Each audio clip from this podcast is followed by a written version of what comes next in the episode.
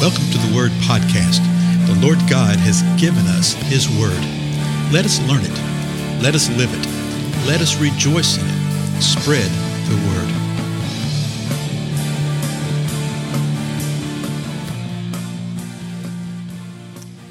Blessings, folk. Welcome to the Word Podcast. I'm Dale. Uh, we're going to the 17th chapter of Acts and pick up where we were in the last episode. Paul has been brought by the Epicurean and Stoic philosophers to the Areopagus, where he's able to speak and address the people. Uh, the people that brought him, I highly suspect, thought they were going to get an entertaining little moment right here. little did they know that they were going to get a presentation of what the Lord Jesus Christ did for us. There's a lot here, so let's begin reading it. Verse 22. So Paul stood in the midst of the Areopagus and said, Men of Athens, I observe that you are very religious in all respects. For while I was passing through and examining the objects of your worship, I found an altar with this inscription to an unknown God. So that was the inscription to an unknown God. Therefore, what you worship in ignorance, this I proclaim to you. So, twice in this passage, he's going to say something about ignorance. Uh, quite often, we're offended when we hear that word or something. Uh, uh, there's nothing wrong with being ignorant. It just simply means you're unlearned, okay? All of us are ignorant of 99.9% of the things in the world, right? So he said that you're worshiping in your ignorance, but he says, I'm going to proclaim to you what the truth is and who this God is that you call the unknown God. And then Paul starts, verse 24 the God who made the world and all things in it, since he is Lord of heaven and earth, does not dwell in temples made with hands, nor is he served by human hands, as though he needed anything, since he himself gives to all people life and breath and all things. And he made from one man every nation of mankind to live on the face of the earth, having determined their appointed times and the boundaries of their habitation, that they would seek God, if perhaps they might grope for him and find him, though he is not far from each one of us. For in him we live and move and exist, as even some of your poets have said. For we also are his children. So you see what he does right here. That's all one sentence right there, I believe. Let me back up. Uh, yeah, it is. That from the time he starts is one sentence. There's several verses in the English language. But he's saying this that God is the one who created everything. And when we get to the end of this, you're going to see what their reaction is. And they didn't have a negative reaction about that. There's a God who created everything. The pagans of the world will acknowledge that there's somebody who's a creator, okay?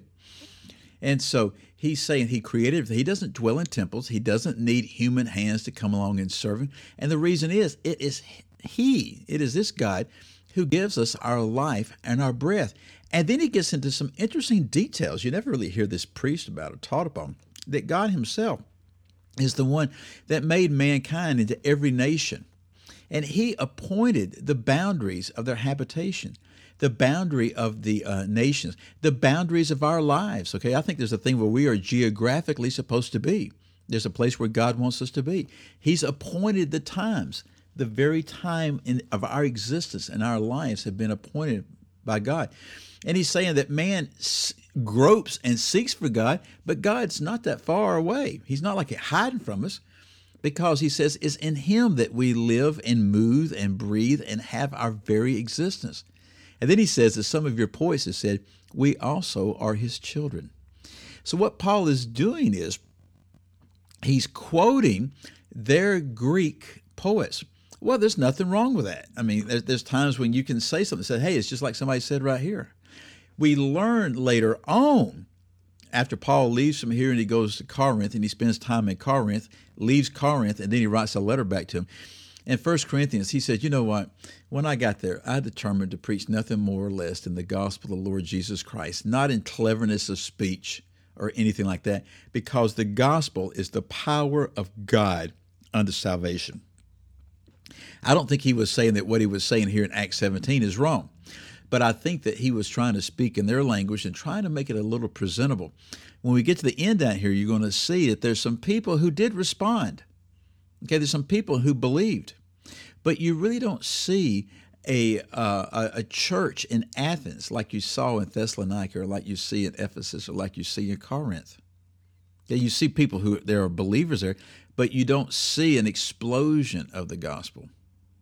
So he's saying this. He's quoting the poets, and the poet said this: "For we also are his children." Verse 29 is the verse that we began with when we started looking at Acts 17. Being then the children of God, he's saying, since you acknowledge that we are children of God, and I'm telling you, it's this unknown God that you don't know what his name is. He says this we ought not to think that the Godhead is like gold or silver or stone, an image formed by the art and the thought of man. He's saying you've got great art, you've got great stones, you've got great statues, you have wonderful images, they're great, but these are not the God. The unknown God, the one who created us, the one who lives and breathes in our existence into us, cannot be held by something like that. But here's the good news, verse 30. Therefore, having overlooked the times of ignorance, and I, am reading from the New American Standard again. I, I, love what it says in the King James. Uh, it says, having winked at the times of ignorance, having winked at them. In other words, realizing, okay, God's saying they're ignorant of these things. He allows it for a time, but now that time is at an end. Having done that, God is now declaring to all men that all people everywhere should repent.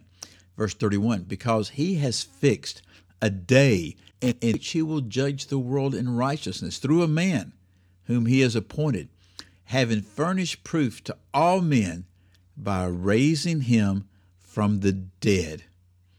So Paul is speaking and he addresses this stuff. He brings forth the truth in the way they could understand it. He's talking about the poet and all this.